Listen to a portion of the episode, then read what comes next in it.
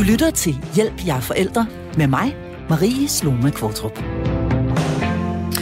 Har man børn, ja, så har man også konflikter. Det kan ikke undgås. Og selvom de ofte kommer højst ubelejligt og til tider bringer os helt ud af fatningen, ja, så er vi altså nødt til at håndtere det faktum, at vores børn ikke altid er enige med os, og at de også i perioder reagerer med stor vrede, når de møder et nej. Vi har alle sammen stået med et barn i flyverdragt, som skrigende må bæres ud af supermarkedet, fordi der ikke skulle slikke ned i indkøbskurven lige præcis den dag. De fleste har haft børn i flitsbue midt på gaden, fordi benene bare ikke vil gå, og mor eller far ikke vil bære. Og vi kender alle sammen til det, der skulle have været en hyggelig stund i familien, men som ender i det rene ragnarok, fordi et lille menneske bliver frustreret. Og lige præcis de situationer skal det handle om i denne episode af Hjælp jer er forældre, som jeg har valgt at kalde konflikter med små børn. Og jeg er selvfølgelig ikke alene i studiet. Som altid er jeg akkompagneret af medlemmer af mit dygtige panel. Og i dag er det familieterapeut og indehaver af Blackbird Institute, Fie Hørby, og børnelæge Morten Skrøder. Og du kan også som altid ringe ind med et spørgsmål eller en kommentar, stort eller småt. Telefonen er åben, og nummeret er 72 30 2 gange 44. Du kan også sende en sms, hvor du skriver R4, laver et mellemrum efterfuldt af dit spørgsmål og sender til 1424. Velkommen til Hjælp. Jeg er forældre.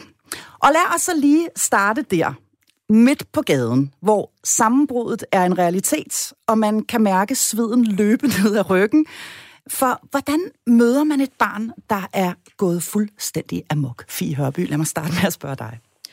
Jamen, man kan jo sige, noget af det, børn virkelig har brug for, det er, at, øh, at vi er, altså, har en velvilje og en empati i forhold til at undersøge, hvad det der rører sig i dem. Og mm. det, der sker i den der situation, sådan lidt desperat situation, du mm. fortæller om der, er jo blevet desperat, fordi at der er følelser, der gør os decideret utrygge. Der er følelser, vi er bange for. Så når det der sker på åben gade eller i supermarkedet, så er vi mest tilbøjelige til at lukke det ned.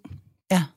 Og der er vi bare ikke så god en hjælp i forhold til barnet. Og jeg tror også, de fleste kender det der, når man forsøger at lukke det ned, så er det faktisk som om, det bare skaber et undertryk og bliver vildere og vildere og vildere. så, så hvad er det egentlig, vi skal gøre der? Jeg tror, at for det første synes jeg, at når man går forbi sådan mm. en situation, så oh, handler ja. det om at kigge på de forældre med virkelig varme øjne. Og vi, mm. vi har alle sammen prøvet det, vi kender det godt, og man har ikke brug for nogen fordømmende blikke, eller folk, der synes, det er irriterende med et skrigende barn, fordi det sker, det er en helt naturlig del af deres udvikling, at indimellem, så, så bliver livet bare for, øh, for meget. Og indimellem er det jo også bare det, at vi får trukket vores børn igennem en hverdag, der er for mange stimuli, og når vi så tager dem ned og køber ind, og de er sammen med os lige pludselig i stedet for en pædagog, så reagerer de. Mm. Og så kan de bare ikke mere. Og tit er der jo ikke så meget det gode, at vi snakker om små børn i dag. Så ja. hvis man er så heldig, at man stadig kan bære sit barn, så kan man jo tage det op på armen og så sige, kom du her, og så Og så lade indkøbskurven øh, stå, eller hvad det nu er. Ja. ja, hvis man skal have maden med, så må man jo gå rundt med et skrigende barn, eller bede om nogen, altså kan du ikke lige hjælpe mig? Vil du ikke hente nogle æg til mig? Jeg vil da elske at hjælpe sådan en mor eller far, der står med sådan ja. et barn. Jeg, har, jeg synes mere, at det handler om faktisk, at vi som samfund skal kigge lidt anderledes på, hvad det er, der egentlig foregår, og tænker, at det der det er en naturlig del af det at være et lille menneske, og ikke kunne ja. mestre sine følelser endnu. Man bliver overvældet, det har haft en lang dag, og så videre. Så lad os lige hjælpe hinanden lidt her, og få den her mor eller far ud af det her supermarked med ja. de varer, de nu skal have med. Ikke? Ja. Lad lige, lad lige denne her mor komme foran i køen, Morten Skrøder. Ja, jeg, jeg er helt enig, Fie, og øh, jeg tror, det første, der, øh, der sker for mig, når jeg står i sådan nogle situationer, det har jeg prøvet 500 gange, det er, øh, det er at, jeg, at jeg egentlig tænker hurtigt, at jeg skal prøve at få styr på mig selv. For det første, ja. jeg tænker, øh, det er sådan, okay, nu tænker alle, at jeg er Københavns værste far, og at øh, jeg mishandler mine børn, og jeg har gjort et eller andet fuldstændig forkert. Mm. Men jeg kan jo godt se, når det er andre, der, øh, der står i den situation, så tænker jeg, øh, hold da op, øh, godt gået, og masser af varme tanker den vej. Så det, at jeg ligesom så prøver at vende det rundt i situationen, og, og sige, okay, det her, det sker for alle, det er okay, det rummer jeg bare, det er fint, det er ikke nu, vi skal tage en stor kamp, øh, og så ligesom øh, kill it with kindness, hvis man kunne sige det sådan, ikke? Øh, og, og klare det der, og så bare acceptere, sådan, sådan er det bare en gang imellem. Ja. Men hvordan møder man det her lille menneske bedst? Altså, hvad, hvad er det mest, hvad er den mest, øh, skal vi sige, hensigtsmæssige approach i forhold til et, øh, et lille barn, når, når sammenbruddet altså er en realitet? Ja, når, når, når, det, når han det. eller hun ja. er, er ligesom har øh, øh, mistet besindelsen. Ja, for der er et før og et under og et efter, Lige som præcis. man kan blive klogere af. Ja. Ikke? Men hvis vi tager under, når mm. ligesom øh, trolden er ude af æsken, Præcis. så er det, altså, jeg synes, at øh, som Morten siger, få fat i dig selv. Det er det vigtigste, ligesom med flyene. Altså på med iltmasken, få lige trukket vejret, fordi at vi ved også med børn i den alder, de er fuldstændig limet op på vores nervesystem. Så jo mere mm. jeg kører op, jo mere kører barnet op. Så hvis jeg på en eller anden måde kan finde en ro, hvor jeg har ja. Sådan, okay, det her, det er sådan her, det er, det er min virkelighed lige nu. øh, så, så, Vi så griner af det senere. Ja. Ja, så, så Ja. må vi jo bare tage os af det og bukke sig ned, og så tænke, okay, lille mand eller lille Ja. dame, kom du her. Det har været for meget. Der er noget, der er blevet for meget, og måske lyttede jeg heller ikke, og jeg så ikke, og hvad der skete inden og så videre. Men så er det jo bare at tage det. Det er jo virkelig, hvad der sker. Så jeg, mm. jeg vil bare tage mig af det. Men det, vi kan komme til, det er, at vi begynder at sige en masse. Mm. Jamen, vil du have den der? Vil du have den her øh, kindermælsnitte, Ja. ja. eller hvad pokker ja. det nu er? Men så barnet, får du den alligevel. Og så siger barnet selvfølgelig, nej, jeg vil ikke. Jamen, du har lige sagt, du vil have den. Jo, jeg vil have den. Nej, jeg vil ikke have den. Ja, jo, jeg præcis. vil have den. Ja, Så det er meget- det, der, meget det der skal vi velkendt. slet ikke ind i. Det er Nej. det der med, at det, der er rigtig godt her, det er, at øh, det er jo kroppen, der er sådan er i gang på det her barn. Så, øh, så det nytter ikke noget at tale til hovedet. Okay, Fordi interessant. Det er koblet af. Altså, det er jo helt overvældet følelsesmæssigt, og nervesystemet er jo helt ud af den. Ja. Så derfor så er det krop, der skal til. Det er at tage det her barn op, og, og så bare forhold, lad det læne sig ind i dit eget nervesystem, mm. som er relativt roligt måske, hvis du kan få gjort det roligt. Ja. Og så er det jo bare at tage den derfra og vide, at det her, det går over. Mm. Og er man, er man to forældre i situationen, så, så, så tror jeg, det kan være meget godt, at den ene forælder bare tager det der barn med ud af netto, eller væk fra øh, den der øh, tale under konfirmationen, eller hvad det kan være. så man ligesom bare er Ja. ude, og så har vi en time-out, og så siger vi nu, øh, så, så falder tingene jo til ro. Mm. Ikke? Altså, der er ikke... Ingen mennesker kan jo... Øh, øh, der er lavet nogle meget spændende undersøgelser, også i, øh, i sådan en medicinsk regi, hvor jeg arbejder normalt, hvor man siger, hvis man ligesom bare giver folk fuld los, når de er i maksimal sorg eller vrede, der er ikke rigtig nogen, der kan mobilisere sådan en maksimal følelsesmæssig respons i mere end 10, måske 15 minutter, hvis man virkelig strænger sig an. Og, så det vil Okay. sige, det brænder af, også hos børnene. Så er her der simpelthen ikke mere krudt tilbage. Så er der ikke mere krudt tilbage, så kan man ligesom ikke sådan øh, storhulke mere, Nå. så falder det til ro, og formentlig går det endnu, endnu hurtigere for børn. Så, så, øh, så det er også meget rart at have i baghovedet, at, øh, at det, her, det, der er simpelthen på en eller anden måde sådan en naturlov med, det stopper lige om lidt. Mm. Og altså, forudsat, at vi møder det. Fordi det kan sagtens vare meget længere, ja. hvis vi altså, fyrer den af med ord og trusler og kritik og bebrejdelser, mm. fordi så bliver der jo lige pludselig meget mere at reagere på. Mm. Så det handler simpelthen om at, øh, at være stille, og så bare møde det. Så, øh, så empatisk og, og interesseret som muligt, bare for Mm. sådan, okay, det er der, du er, og så har jeg dig. Øh, fordi det er egentlig det, børn har rigtig meget brug for, det er hjælp, når Ja. de er der. Fordi at tit så øh, kommer vi til at bebrejde dem, at de faktisk ikke har et beredskab Ja. øh, til at håndtere de følelser, det har de ikke. Og det kan være rigtig godt at vide. Så fordi, når vi ikke går og forventer en opførsel af dem, som de faktisk ikke kan mestre, så bliver vi jo heller ikke så skuffet og frustreret. Så kan det være nemmere at acceptere, at det er sådan her, det er. Og lige præcis det der med at bevare roen øh, af sig selv som, øh, som forældre, det, øh, det, det skal vi tale meget mere om, fordi det er i sandhed en, øh, en, en svær, en rigtig, rigtig svær ting. I hvert fald, hvis du øh, spørger mig. Men jeg er nødt til lige at starte med at spørge jer, som, som ved så meget om, øh, om børn. De her sammenbrud hos, øh, hos øh, små børn, som jo i hvert fald er det min erfaring, i perioder øh, også øh, kommer meget hyppigt, øh, og, og kan virke fuldstændig uundgåelige, altså som om det er næsten ligegyldigt, øh, hvad, hvad jeg gør for at skabe skønne rammer osv., så, videre, så kommer der sammenbrud øh, alligevel. Hvad er de udtryk for? Er det et overloadet nervesystem?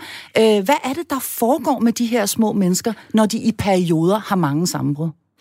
Altså grundlæggende, der, øh, der tror jeg, man skal skælne det der sådan netop overloadede nervesystem og krise nede i Netto om eftermiddagen, mm. som vi snakkede om lige før, og så alle mulige andre nedsmeltninger. Ja.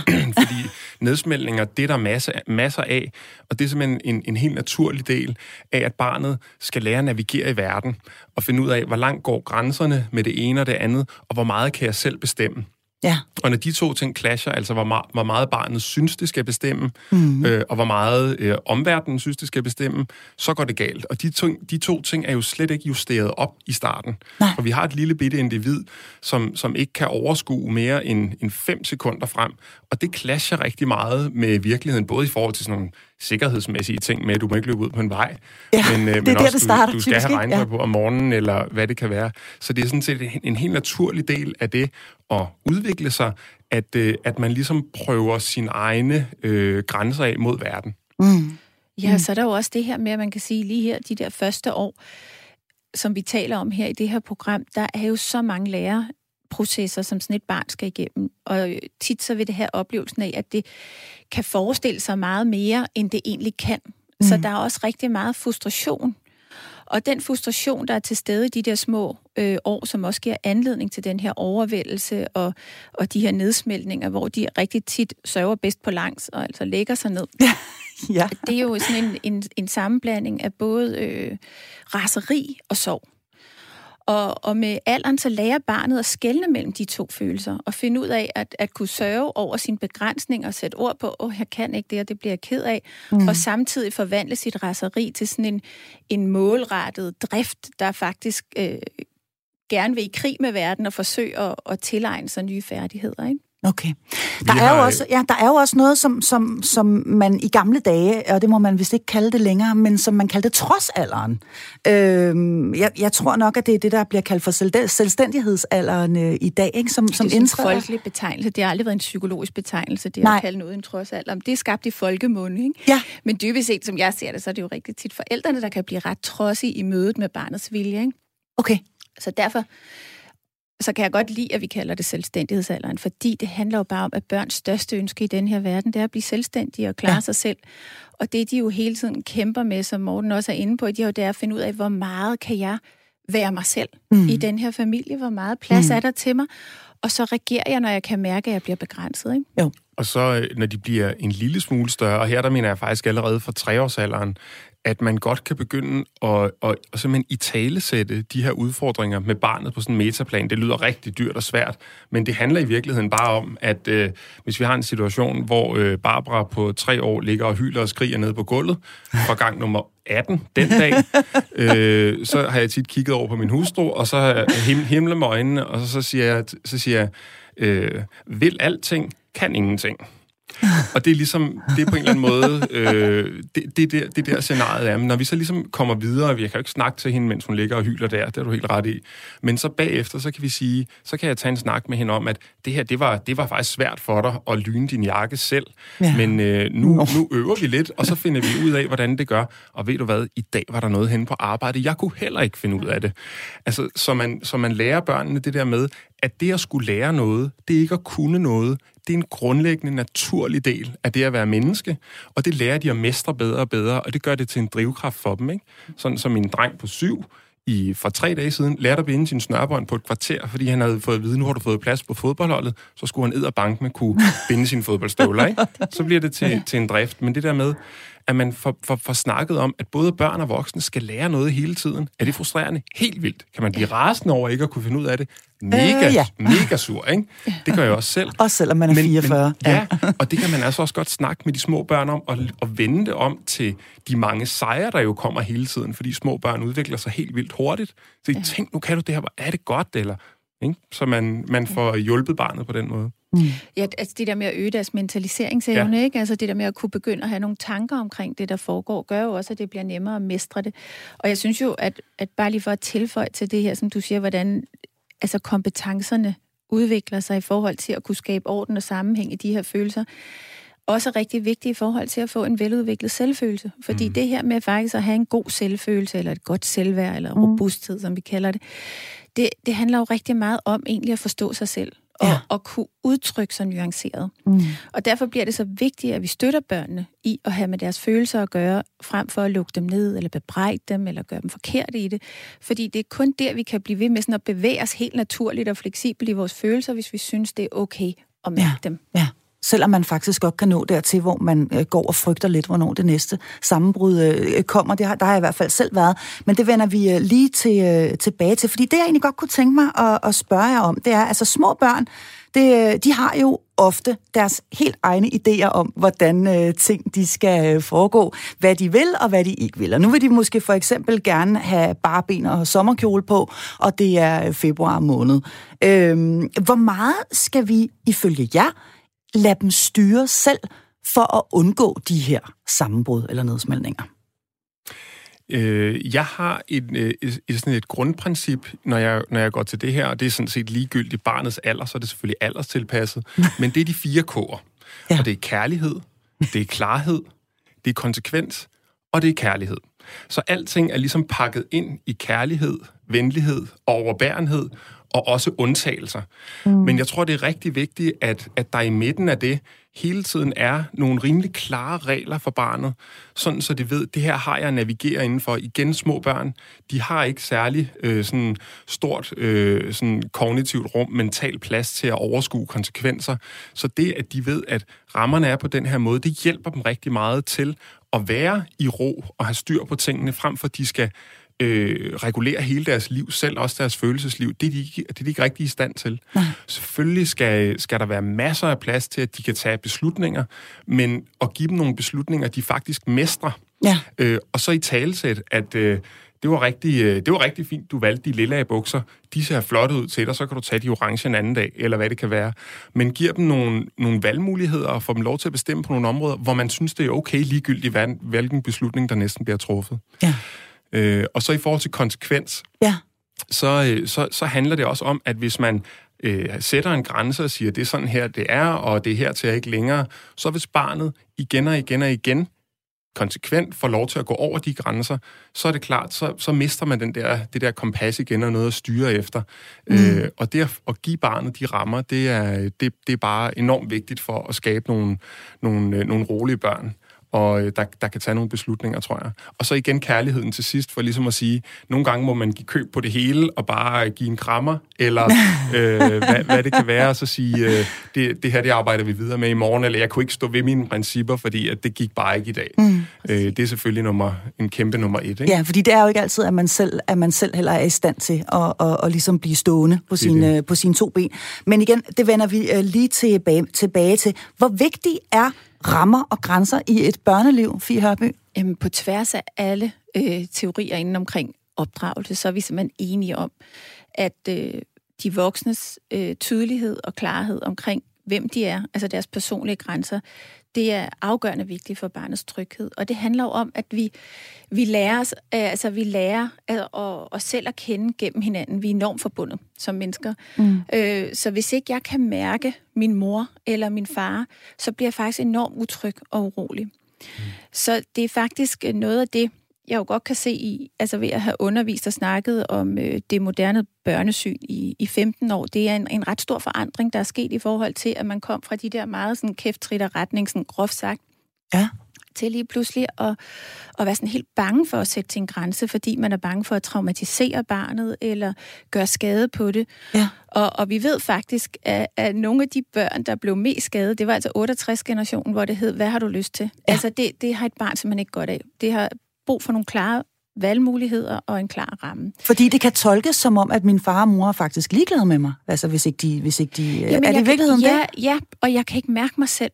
Men man kan, det er det helt klassiske eksempel, hvor man kommer måske til sin mand, og så siger, øh, skal jeg tage den her kjole på, eller den her kjole på? Mm. Og så siger man, jamen, du skal tage den der kjole på. Okay, så tager jeg den anden på. Mm. Og så er han bare sådan, hvorfor spørger du mig?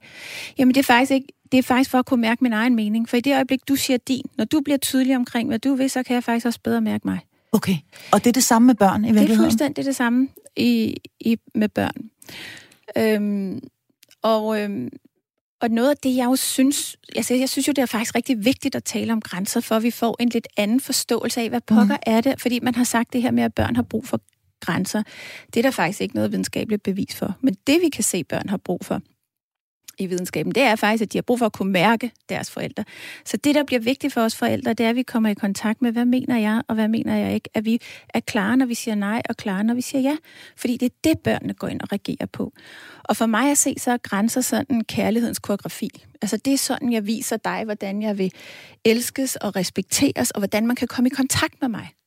Det er interessant. Mm. Kan du ikke uddybe det? Kærlighedens koreografi, det er meget poetisk og meget smukt. Hvad, hvad, hvad, giv det lidt flere det er poetisk, ja. fordi at det her, der foregår mellem os mennesker, at der er meget mere... Øh, poesi imellem os, end vi egentlig går og, og lever. Altså, opdragelse kan blive så kedeligt, når det hedder, her så hedder det ja, og her så er det nej, og så er det straf, og så er det konsekvenser, mm. hvor vi kan blive sådan lidt hårde i snakken omkring det, fordi det har vi haft kultur for. Men mm. sådan som jeg godt kan lide at snakke om det i dag, det er det jo en meget mere fleksibel størrelse, fordi vores grænser også forandrer sig fra dag til dag. Nogle dage vil jeg gå med til noget, andre dage vil jeg ikke, og derfor bliver det også så vigtigt, at jeg kommunikerer det ud. Men er det ikke svært for et barn at forstå, at nogle dage, der har mor det på en måde, og der synes hun, det er okay med sodavandsis til aftensmad, og nogle dage, der har hun det på en anden måde, og der skal jeg spise kartoffel. Altså, øh... Nej, fordi det er jo sådan, livet er. Det er jo det der med, at nogle dage, der tager vi en ostemad til aftensmad, andre dage, så laver vi dejlig mad, fordi i dag, der gider mm. vi gøre noget af maden det gjorde vi ikke i går. Altså det der med, at vi jo er bevægelige som mennesker, og det der med at skulle være de samme hver dag, det må være det mest røvsyge i den her verden. Okay, så det er misforstået i virkeligheden, at man skal være den samme udgave af sig selv hver dag. Det er misforstået. Ja, for pokker. Ja, ja. Det, men det er rigtigt. Det var sådan det gamle børnesyn, ja. at vi tænkte, at, at altså, øh, ro og renlighed og, og, og regelmæssighed, regelmæssighed ikke? Så ja. vi var, og mor og far skulle være fælles front, og det gav jo bare ikke særlig meget plads til vores individualitet, som vi jo netop er meget optaget af i dag. Mm. Øhm, jeg kom til at tænke på, Sofie, når du siger det der med, at, at barnet skal kunne mærke også, hvor forældrene er, at forældrene skal være en støtte i, i de her mange beslutninger, der skal tages små og stor skala hele tiden.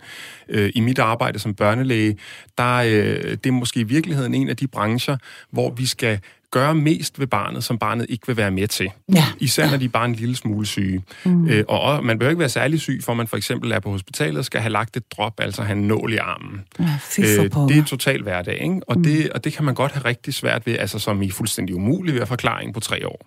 Har de lyst til det? Nej.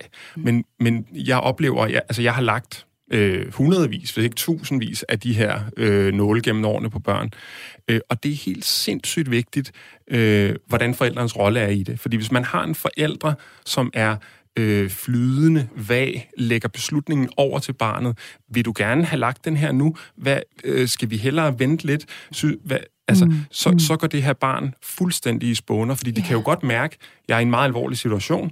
Jeg er på hospitalet, der står tre folk i hvidt og kigger på mig. Der er et metalbord herover med nogle ting, der skal ske. Og mor, hun har heller ikke styr på det. Nej. Hvis, hvis det i stedet for er en, er en mor, som, som er klar og varm, øh, og så siger, nu skal du se her, at du kan sidde op hos mig på den ene måde, eller på den anden måde. Nu gør vi sådan, det der skal ske ja. nu, at det her, og så tager vi den arm der.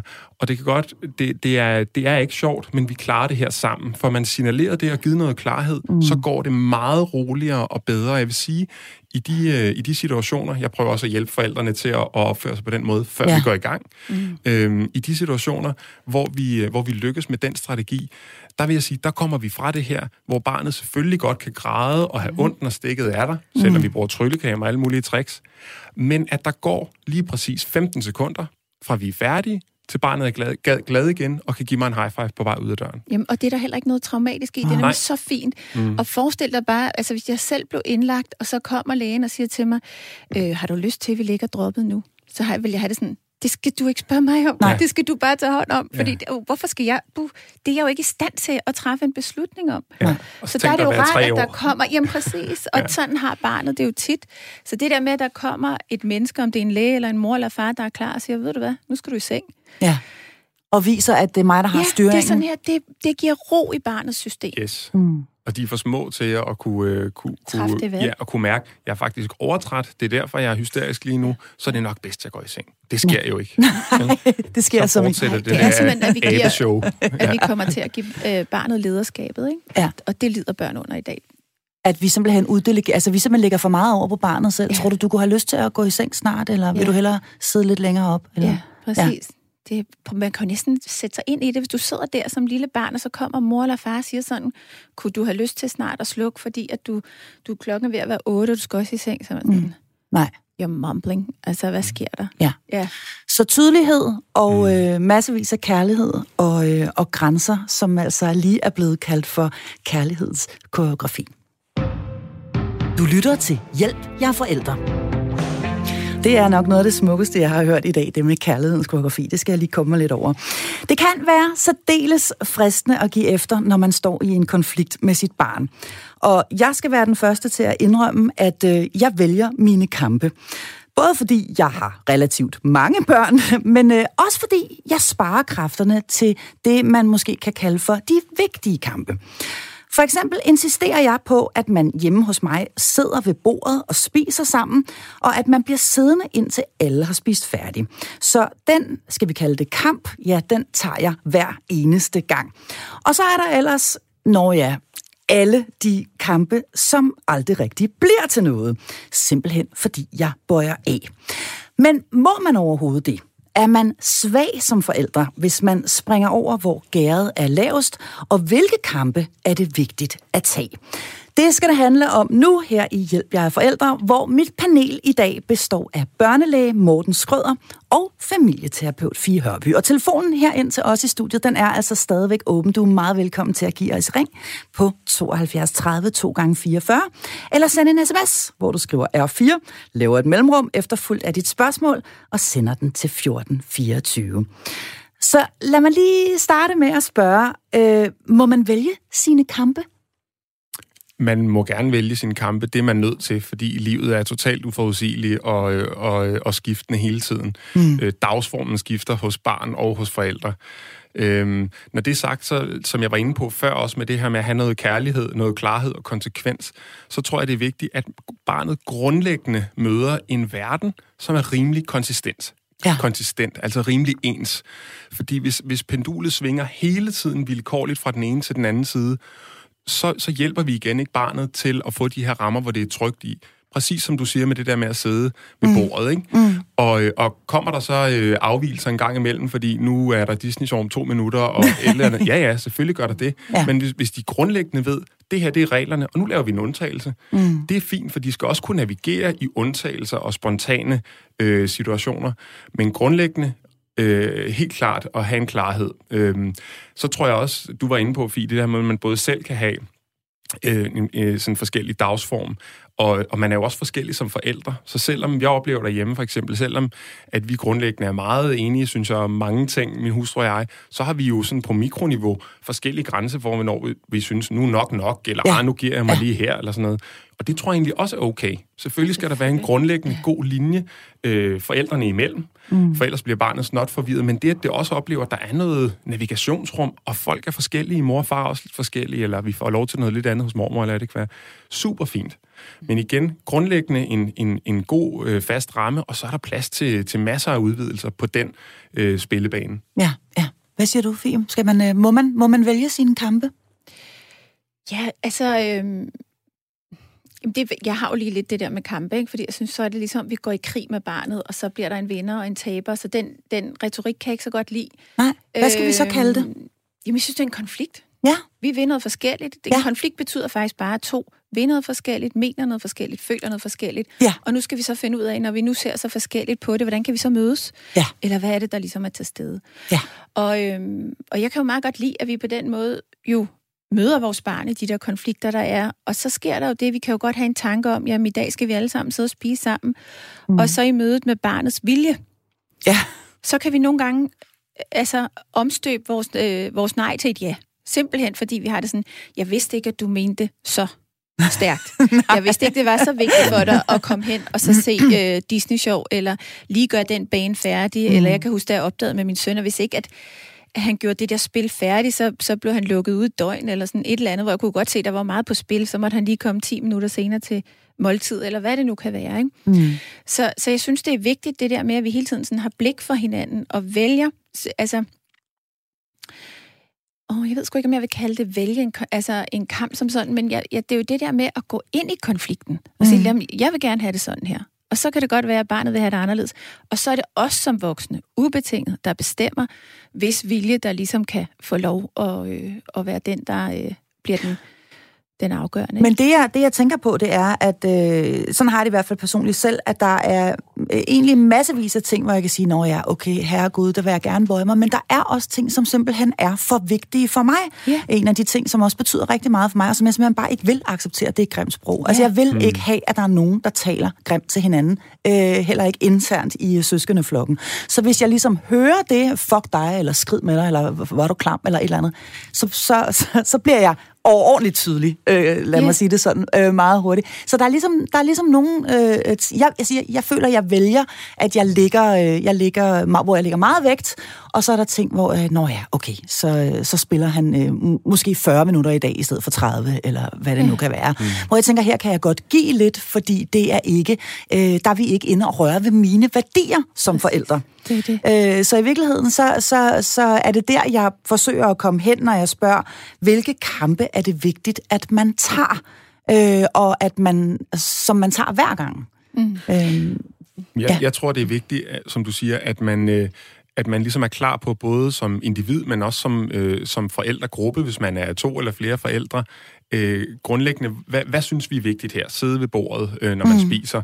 Øh, lad være med at, øh, at bruge helt vildt grimme bandeord. Ja. Øh, måske lad være med at slå. Eller, Ja. altså, sådan nogle ting der. Det, det skal der bare være helt, helt klare rammer for. Og navigationsrummet er mikroskopisk. ja, Men, øh, og, og det ved man jo med sig selv, kan Ja. man sige, eller, øh, eller måske er det meget godt at få en snak om også nogle gange. Men, øh, men ellers så, så vil jeg sige, så, så de der ting, som er ude i periferien af vigtighed for, mm. øh, hvad man synes, der kan det være lidt mere flydende. Helt okay. ja. Så man må altså godt vælge øh, øh, sine konflikter, men det jeg også hører jer sige, det er, at de ting, som virkelig er vigtige for en, og hvor vi er helt inde og tale om ens øh, værdier, der, øh, der er det vigtigt at være sådan relativt konsistent. Men det, der kan være godt at navigere efter, det er det her med, hvorfor omstøber jeg mit nej til et ja? Mm. Mm. Og hvis jeg gør det for at undgå balladen, Ja. så er det enormt vigtigt at vide, at så får du balladen. Den kommer bare lidt senere. Okay, Så det kan godt være, at nu siger jeg ja til en kiks mere, eller siger ja til, at du må spille et kvarter længere, Ej. eller jeg siger ja til, at du må gå ud og gøre sådan og sådan og sådan. Men det bliver ved. Og det er fordi, det er noget af det, vi i gamle dage kaldte, at barnet var grænsesøgende. Ja. Barnet bliver ligesom ved med én ting til. Ting, og man kan se, at du ja. bliver faktisk ikke tilfreds. det tilfredsstiller ingenting, men jeg udsætter bare faktisk den her ting, der ligger imellem os. Og det, der tit ligger, det er, at barnet leder efter os. Så det, vi i gamle, kald, i gamle dage kaldte, at barn var grænsesøgende, det ved vi i dag, at barnet faktisk er kontaktsøgende. Barnet er optaget af den der kontakt, fordi det er det, der gør, at barnet overhovedet kan eksistere i verden. Det er kontakten til mor og far. Hvis ikke den kan mærke mor og far, kan det heller ikke mærke sig selv. Så derfor, hvis, hvis mor og far, det kender vi jo alle sammen, vi går derhjemme, og det er eftermiddag eller et eller andet, mm. og man er lidt dissocieret, ikke? man er lidt smuttet, fordi man har det sådan, man drømmer sig hen i sin etværelseslejlighed, eller hvis man havde sådan en, mm. eller måske drømmer man bare om at være et andet sted. At ja. I dag skulle man ikke lige gå og lave mad, eller rydde op og gøre så videre, så man er lidt væk. Vi Man er, er lidt fjern. fjerne. Eller Mm. også er vi bare røget på automatpiloten, fordi vi meget en stor del af vores liv måske lever sådan i en drømmeverden, eller bare lidt væk. Og det gør børn utrygge. Og så sker der faktisk det, at de begynder at blive plane og klagende og krævende og klæbende og grædende. Og det er simpelthen det, vi i gamle dage kaldte grænsesøgende, men det vi ved i dag, det er, det er kontaktsøgende. Så det, der ligesom kan De kalder faktisk på en. de kalder på os, de prøver at fremkalde os, ikke? så derfor er det ret vigtigt der, hvis vi skal snakke om ligesom at gå ind i det, der bliver det faktisk vigtigt at fremkalde sig selv for at skabe ro i familien. Okay. Ja, jeg kommer til at tænke på det, du, når du siger det der, Fie, at, øhm, at det, det, der for mig i hvert fald er det allervigtigste ved at sætte de her grænser, og øh, det, det er, at det handler om at hjælpe det her barn til at blive et godt socialt individ, mm. når det er alene, når det er ude i verden med andre mennesker. Fordi hvis øh, vi, vi kan rumme rigtig meget, fuck dig, og du er også en så, og alt muligt, der bliver sagt, Ja. Og det kan være meget charmerende, hvis barnet er halvandet, mm. måske. Men det stopper meget hurtigt, det med, Ja. at, øh, at hvis barnet ikke er, kan man sige, reguleret ordentligt ind i forhold til de normer, som nu engang er i et samfund, så kommer det til at ligge barnet til last. Så det her med ikke at være tydelig mm. omkring øh, alt lige fra mad til sprog til opførsel generelt, mm. eller at et nej nogle gange bare er et nej, mm. så bliver det nogle ulidelige børn, vi sender ud i verden, og det kommer børnene til at mærke på den mest benhårde og unådige façon, ja. fordi resten af verden har ikke så meget luft og overskud De og kærlighed, kærlighed til, det, til Nej. det her barn. Nej. Så, så det, er det, det er det, jeg bare synes, der er vigtigt at huske. Vi gør det her, det siger jeg også til mig selv, når jeg synes, jeg er allermest skrab, og det er jeg rimelig tit. Så jeg gør det her for at hjælpe mit barn mm. til at, øh, og, og, og, kan man sige, blive socialt smidig og kunne klare sig godt i den her verden. Mm. Og kunne navigere ude i den store ja. verden. Det er, ja. det, vi skal, det er det, vi skal lære dem. Ja, så tror jeg, det er vigtigt, at vi ved i dag, at børn de lærer gennem deres erfaringer. Altså, de lærer som, som forskere. Så i og med, mm. at, øh, at de altså, vokser op, så gør de, som vi gør, og ikke som vi siger. Så, så generelt, så synes jeg også, det er ret vigtigt at vide, at ordene kan vi godt spare en del på. Øhm, men det er vores handlinger, vi kan være mm. ret opmærksom på. Fordi hvordan taler jeg, når jeg er vred og frustreret? Ja. Øhm, det er også det, vi vil kunne se i vores børn, som de vokser op. Og det er det der med også at vide, at det tager altså bare en hel barndom at lære at have med sit følelsesliv at gøre. Mm. Og, og jeg som voksen har ikke engang styr på mine følelser. Jeg råber ikke af mine børn, men jeg råber altså af voksne. Ja. Så det arbejder stadig med at blive bedre og bedre til det. Men ja. det der med, at, at, og det er jo et sted, hvor jeg kan mærke, at jeg ikke altid bliver så moden i det, mm. jeg gør, ikke, når vi bliver trigget. Så det der med at have med følelser at gøre, det er også et stort stykke arbejde, vi stadig har som forældre sammen med vores børn, ikke? for netop også at kunne lære dem at være socialt smidig øh, og fleksibel og, og have en god selvfølelse. Ja, og være nogen, som andre mennesker måske også kan holde ud og være sammen med på den lange bane. Øh, jeg ved jo, at øh, I taler rigtig meget om det her med, at øh, børn jo ikke kan regulere sig selv, men skal have hjælp af os til at, til at regulere. Hvordan regulerer man bedst et barn, som er på vej ud over kanten til det her sammenbrud, eller lad os kalde det hysteriske anfald, eller kald det, hvad du vil. Hvordan, hvordan møder vi det her barn bedst, eller regulerer vi det her barn bedst, Fie? Jamen, hvis vi tager sådan barnet fra halvandet års alderen, et halvandet års alderen, hvor de faktisk begynder at komme, de mm. her sammensmeltninger, ja. og de kan godt vare ved til altså 4-5 års alderen, fordi det tager faktisk et, et barn sådan cirka 5 år at integrere et nej. Så det kommer til at få de her sammensmeltninger. Men det, mm. som jeg kan se i de øh, rådgivninger, jeg har haft, det er faktisk, at når vi begynder at regulere mm. hensigtsmæssigt, så forsvinder de ret hurtigt. Og det handler simpelthen om, at barnet lærer at mestre den her følelse. Ja. Så det, der er vigtigt, det er i, i de her sammensmeltninger, og sådan som de typisk er karakteriseret, det er jo det der med, at de vil have et eller andet, og så siger vi nej. nej. Ja. Og så, øh, så kan vi se, at barnet reagerer helt vildt. Så har vi det sådan, okay, du må godt få det alligevel. Og så siger barnet, nej, jeg vil ikke. Øh, okay, ja. så får du det ikke. Jo, jeg vil have det. Det er der, hvor det er frem ja. og tilbage, frem og tilbage, ja. frem og tilbage. Ja, nej, ja, nej. Og hvor vi kan stille os op som forældre og sige, så må du skulle bestemme dig. Altså, jeg mm. står her og vil give dig den, og så vil du ikke have den, og så vil du ikke... Altså, ja. Og det nytter ingenting. Der har de fleste forældre sikkert også erfaret, at det er jo bare som at putte ild, altså, eller hvad hedder det, benzin på et bål, og så er der endnu mere gang i den. Så det, der bliver vigtigt, det er faktisk igen som tidligere sagt, ikke så mange ord. Sæt sig sammen med barnet, og tit så vil de ikke have os tæt på. Vi Nej. vil gerne kramme eller tage ja. barnet op, og så er det sådan, gå væk. Og når vi så går væk, så siger de, du må ikke gå. Og det betyder, sæt dig et sted i nærheden, og sæt dig ned på okay. gulvet. Fordi det her kan faktisk godt nogle gange tage altså små tre kvarter. Ja. Hvor at raseriet varer de der 20 minutter mm. øh, med de stærke følelser, og så mm. kommer gråden, hvor de gerne vil hen og trøstes. Ja. Men det der med, at vi sidder i nærheden, det er, at der sidder vi faktisk og rummer. Ja. Vi holder ud.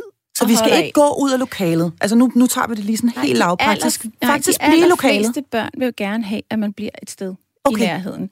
Godt. Og det er lige at finde den passende afstand. Og der kan man igen, hvor man lige sidder og rykke lidt på sig selv nogle gange, fordi så er man sådan lidt for tæt på. Og så sker der tit det, at vi godt lige må lægge en hånd på ryggen, eller mm. nærme os med dem, og så stille og roligt kan vi samle dem op, og så trøste dem. Mm. Så det er egentlig ret ordlæst. Der kan selvfølgelig være sådan lidt lyde som, mm, jeg sidder her hos dig, hvor jeg er. Nej, du er ikke. Okay, så ja. siger man okay, du ikke nogen ord. Eller du så det dum. handler, ja. det er tilbage til det der, som jeg snakkede om med dansen. Prøv at lægge mærke til, hvad det er for en feedback, du får fra barnet, fordi de sender faktisk tit nogle ret klare signaler om, hvad det er, de har brug for. Mm. Og så er det jo det der med, at vi har jo flere skud i bøssen, så det er også at prøve os frem og lære vores barn at kende.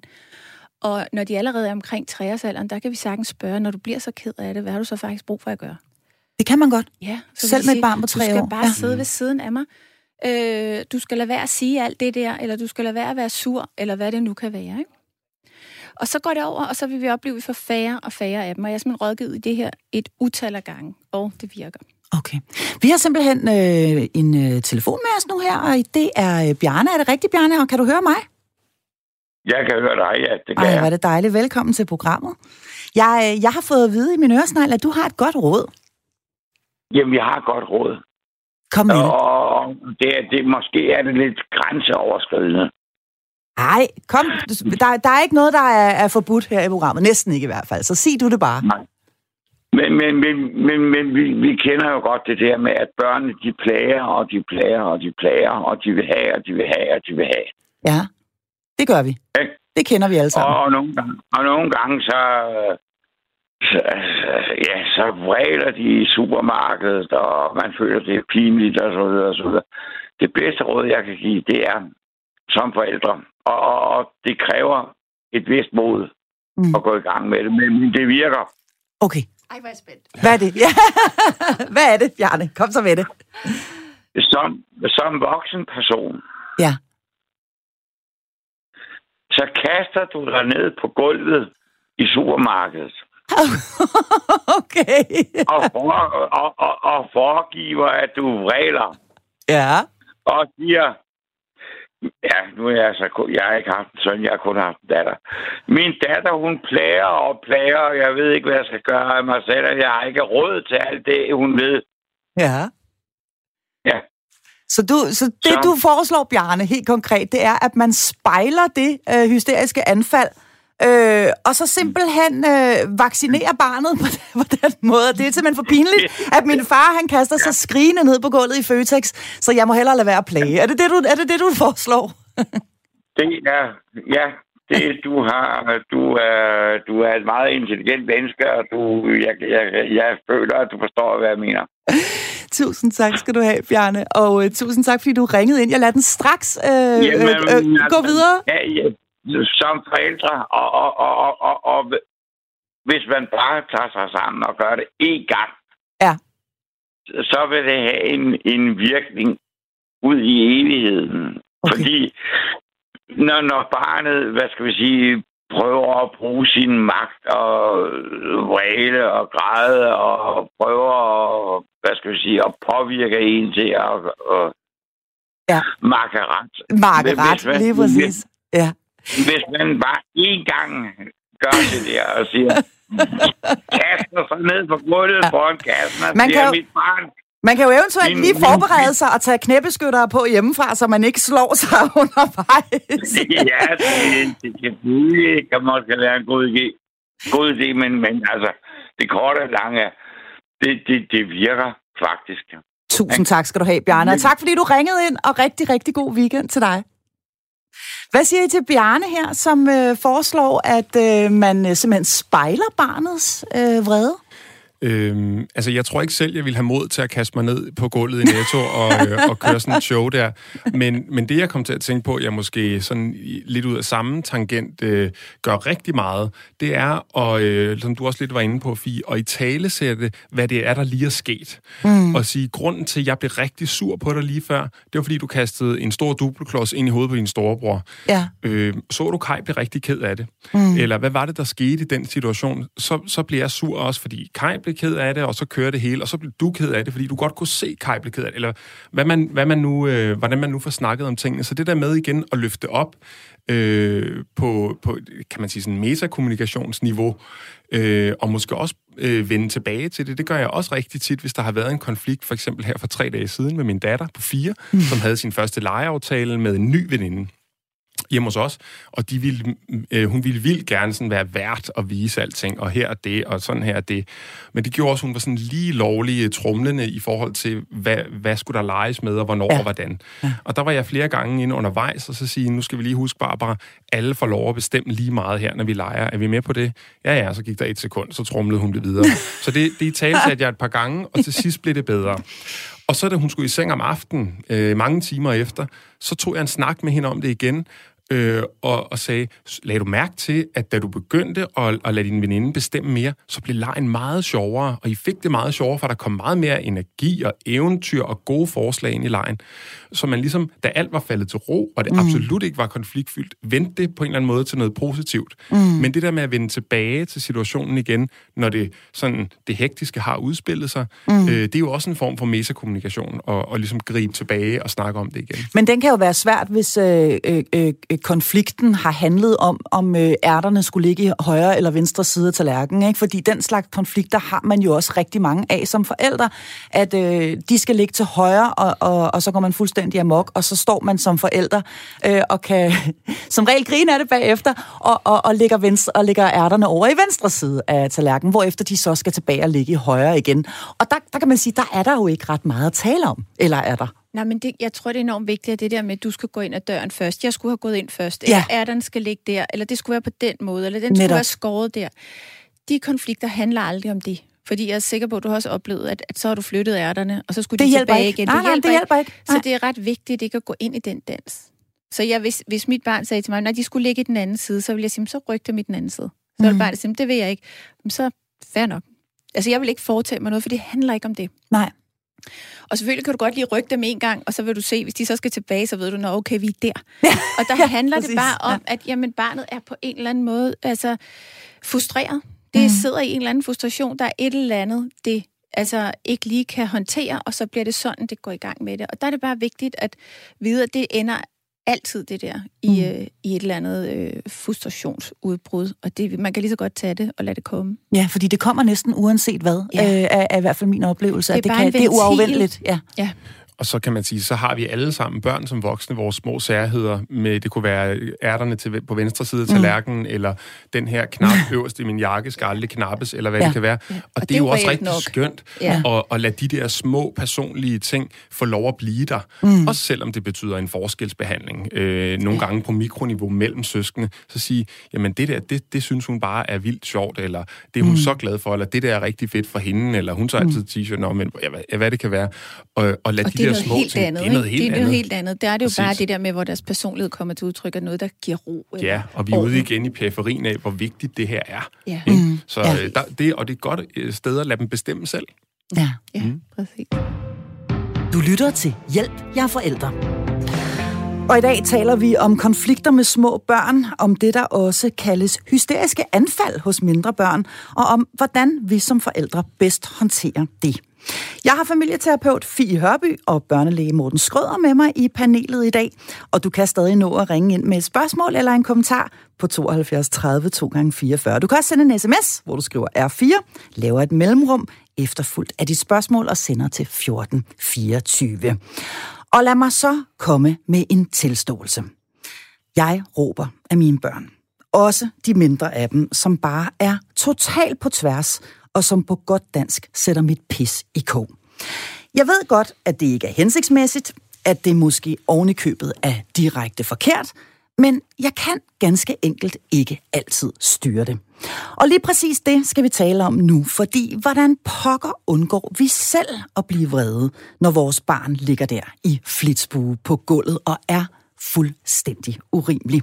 Og hvordan lærer vi som forældre at øh, styre vores eget temperament i de her situationer? Mm. Ja, man kan jo sige, den er, det er jo lidt sjovt, det der med, at ens barn ligger og vredt. Altså, hvorfor skulle vi så blive vrede? Altså, ja. barnet har jo sine grunde, men hvad er vores grund til at blive vred der? Jamen, øh, det kan for eksempel være, det kan jeg sige meget lavpraksis, det kan for eksempel være, at man er på vej ud af døren, og øh, man skal sådan set have tøj og sko på, og der står en hel familie, som er klar til at gå, og så ligger der så en, øh, en, en treårig i, i total flitsbue, øh, ja. og man er i forvejen ved at komme for sent og så videre. Altså, man kan jo være presset af mange forskellige omstændigheder, der gør, at man siger, nu må du simpelthen rejse dig op. Nu, nu, nu det nu. På mm. med de sko, og jeg gider ikke sige det flere gange. Slut, mm. du ved, med den på. Mm. Øh, og, og, og det er forkert. Jeg ved det godt. Jeg tror øh, ikke, det er øhm, forkert. Ej, jeg det tror du ikke? Også lidt Interessant, Morten. Jeg, jeg synes ikke, det er forkert. Øhm, man kan sige, hvis vi, hvis vi zoomer en lille smule ud, så tror jeg, at vi kan alle sammen finde, finde ud af at råbe rigtig højt og alvorligt af vores børn, små børn, hvis de er på vej ud på en vej og bliver mm. kørt over. Mm. Fordi der er alvorlighedsgraden, der er den stor, så der bliver vi nødt til at mobilisere alt, hvad vi har. Mm. Selvfølgelig er det på ingen måde det samme at skulle have sko på, når hele familien er klar, og den sidste laver ballade. Mm. Men det, det handler igen om at få reguleret barnet ind socialt på den lange bane, mm. øh, og have nogle konsekvenser og klarhed, og jo også lære barnet at så sige, øh, lige nu, der handler det ikke kun om dig først. Det er det små børn, de ligesom har centralt i hovedet hele tiden. Det er jo, de har kun et jeg en Ja. jeg-forståelse stort set. Ikke? Jo. Og det handler om at, at tilfredsstille det der øh, jeg, de ikke engang selv forstår. Men, men at hjælpe dem til at sige, nu, nu har vi en hel familie, der skal ud af døren, og nu har jeg sagt, måske i virkeligheden syv eller otte gange mm. på en sød måde. Jeg har også prøvet at lege skoene på, og jeg har også prøvet alt muligt øh, pjat med, endda måske at lokke med en tebold nede i bilen eller hvad, og stadigvæk intet respons.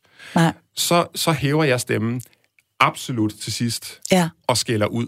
Sådan så, øh, sådan, så, sådan så jeg flere gange har fået mine små børn til simpelthen at græde, fordi der var det nok. Ja.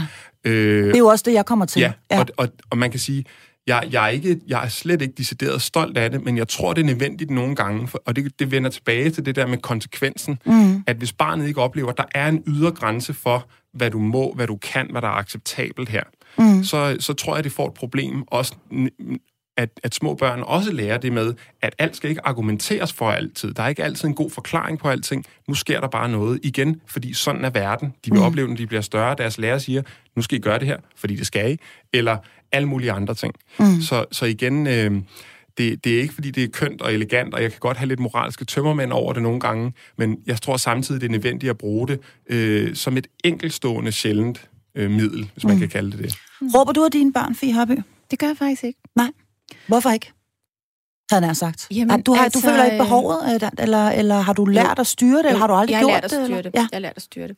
Altså, øhm, jamen, altså, øhm, jeg synes jo, at når vi er sammen med vores børn, det, jeg, det, jeg vil ikke sige det forkerte råb, også overhovedet ikke, lad os lige få det på plads.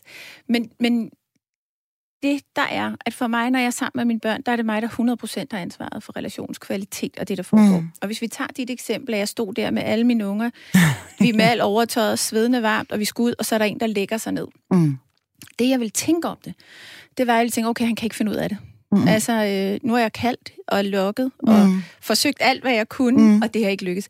Jeg vil simpelthen tage ham op over ham, og så øh, tage ham grædende med afsted. Fordi måske havde jeg et møde, måske skulle jeg være et sted til et bestemt Præcis. tidspunkt. Ja. Eller jeg har ikke lyst til at komme for sent til børnehavens morgensamling, eller Mm. hvad det er. Mm. Kan være, så vil jeg samle ham op og komme afsted. Og i dag er der faktisk mange børn, der, eller forældre, der kan være bange for det der med at tage deres børn op, fordi Fysisk. de tænker, at det er et overgreb. Ja. Det er det bestemt ikke. Det vigtige er bare at gøre det kærligt og bestemt, for det er mm. mig, der bestemmer. Det er mig, der vil have os ud af døren nu. Men at han er så ked af det og vred, altså det skal han jo have lov til. Altså Mm. mm. det, kan der, det er der jo helt sikkert en god grund til. Det kan jo også bare være, at han er træt, for eksempel. Jamen, der kan jo være mange gode Ja. grunde, ikke? og selvfølgelig så smutter det for os alle sammen en gang imellem, hvor vi får sagt og gjort tingene på en måde, hvor vi har det sådan, oh, okay, hvis det havde været en anden dag, havde jeg nok sagt det på en anden måde. Og så er der jo bare tilbage, og så sige undskyld. Sige, hvor du hvad, jeg er ked af, jeg råbte sådan. Jeg var presset, det var ikke din skyld, undskyld. Mm. Og det, der er ret vigtigt også ja. i, i forhold til de her fine eksempler, som Morten kommer med, i forhold til at sige de her ting, og også når vi siger undskyld, det er det enormt vigtigt at tale kort og præcist med børn. Lange Okay. forklaringer, mm. det dur simpelthen ikke. De kan, ikke, øh, de kan simpelthen ikke kapere det informationsniveau, der ligger i alle de ord. Så vi snakker dem faktisk døve på den måde, og med tiden så vil de lukke ned, når vi begynder at snakke i det toneleje. Mm. Men den der med at ligesom blive, øh, altså, hvad skal vi sige, altså gå, i- gå i kommandomodus, som jeg gør. Altså, ja. Jeg, jeg, jeg står øh, og skal have styret alle tropperne i en speciel retning. Der er nogen, der ikke makker ret. Jeg skal have dem ind på række igen. Altså, det er sådan en kommandoform. Og der, ja. altså, jeg tror nok, man kan sige, at jeg er overordentligt tydelig i, øh, i øh, situationen, og jeg hæver også stemmen. Øh, det, øh, det er måske i virkeligheden okay. Det er helt okay. Det er jo det der med, jeg synes, det vigtige, det er, at vi er øhm, altså kærlige og bestemte. Det er sådan det, jeg plejer at sige. Og mm. det, jeg egentlig mener med det, det er, at vi er kontaktfulde Ja. samtidig. Og Sådan, altså, du kan jo sagtens hæve stemmer og sådan, tag så din jakke, jeg vil gerne have Ja. dig afsted nu. Kom nu. Nu er det sidste gang, jeg, jeg siger har brug det. for jeres hjælp. Kom så Ja. op i gear og køre i det der. Det, det kan de jo sagtens håndtere. Mm. Det, der er svært for børn at håndtere, det er, når vi begynder at bebrejde dem, at de ikke kan opføre sig på en måde, som vi gerne vil have. At vi Okay. begynder at det gør det, man skælder ud, hvor vi sådan, hvorfor er det altid dig, vi skal stå og vende på? Det Ja. kan ikke være rigtigt. Og det handler simpelthen om, at det jo også er understøttet for neurobiologien. Vi ved simpelthen, at jo mere kritisk miljø et barn vokser op i, jo sværere har det ved at lære. Så jo Mm. mere skæld ud vi står i de der morgensituationer, gør, jo mere vil vi faktisk opleve, at de her situationer bliver forstærket og fastlåst, og at barnet faktisk bliver dårligere og dårligere til at håndtere de opgaver, vi forventer af det. Mm. Øhm, jeg er fuldstændig enig i, i dine gode pointer, Fie. En, øh, en sidste ting, jeg lige tænkte på, som, som, som det faktisk kan hjælpe til det med, at man kan komme helt op i det der gear, hvor man endeligt siger fra, med øh, råber, er meget Mm. mm. tydelig, eller hvad man skal sige, det er, at, øh, at det, man kan bruge det på en eller anden måde, det der spænd af følelser, mm. det spænd af kommunikation, man har med barnet, før det bliver så vildt. Det gjorde jeg i morges med min datter, som aldrig vil have øh, bukser på, så vi har indført bukse, buksedag en gang imellem. Og så, så gang nummer 8, hvor jeg så ikke gider mere, så siger jeg til hende, Barbara, nu skal du høre, nu bliver jeg lidt mere alvorlig i stemmen. Nu har du fået så mange chancer, og nu slutter det. Vi bliver meget uvenner, hvis ikke du tager de bukser på nu. Ja. Så nu går jeg ud i køkkenet, og så kommer du ud med bukser på om lidt. Så, så ved hun godt, der er konsekvens, mm. hvis ikke, at hun nu gang nummer 8 retter ind, mm. og så kommer hun ud med sine små, fine bukser på. ja. Men, og der vil jeg jo sige, det er en trussel. Så, Det er så den vil jeg gå udenom. Ja. Ikke? Ja. det, er, det er det helt klart. Ja. Godt. Konflikter i småbørnsfamilien kan ikke undgås, men vi kan lære at håndtere vores barns vrede på en hensigtsmæssig måde og hjælpe dem med at regulere deres følelser. Vi kan vælge vores kampe og nøjes med de vigtige af dem, og så kan vi lade være med at slå os selv oven i hovedet, når vi selv er kommet til at lade temperamentet løbe lidt af med os. Og så er der altså bare tilbage at sige tusind tak til mit kompetente panel. I dag var det familieterapeut Fie Hørby og børnelæge Morten Skrøder, der gjorde os klogere på dagens emne. Programmet her, det genudsendes på søndag kl. 11.05, og så findes det i øvrigt som podcast. Mit navn er Marie Sloma Kvartrup. Tusind tak, fordi du lyttede med. thank you male sig med øl og brød? Må man kaste rundt med sutter? Må man tegne på tapetet? Må man slå en masse brutter? Må man hænge i gardinet og hælde mælk på stolen? Må man spise alle blomsterne og vælte bogreolen? Næ, næ, næ, næ, næ, det må vi ikke. Fy, fy, skam, skam, fy, fy, ah, ah, slemme, slemme, fy, fy, næ, næ, niks, niks, slut, forbudt. Men hvad må vi så? Må man bade telefonen? Må man bide i en støvle? Må man tisse i klaveret? Må man sludre? Må man brøvle?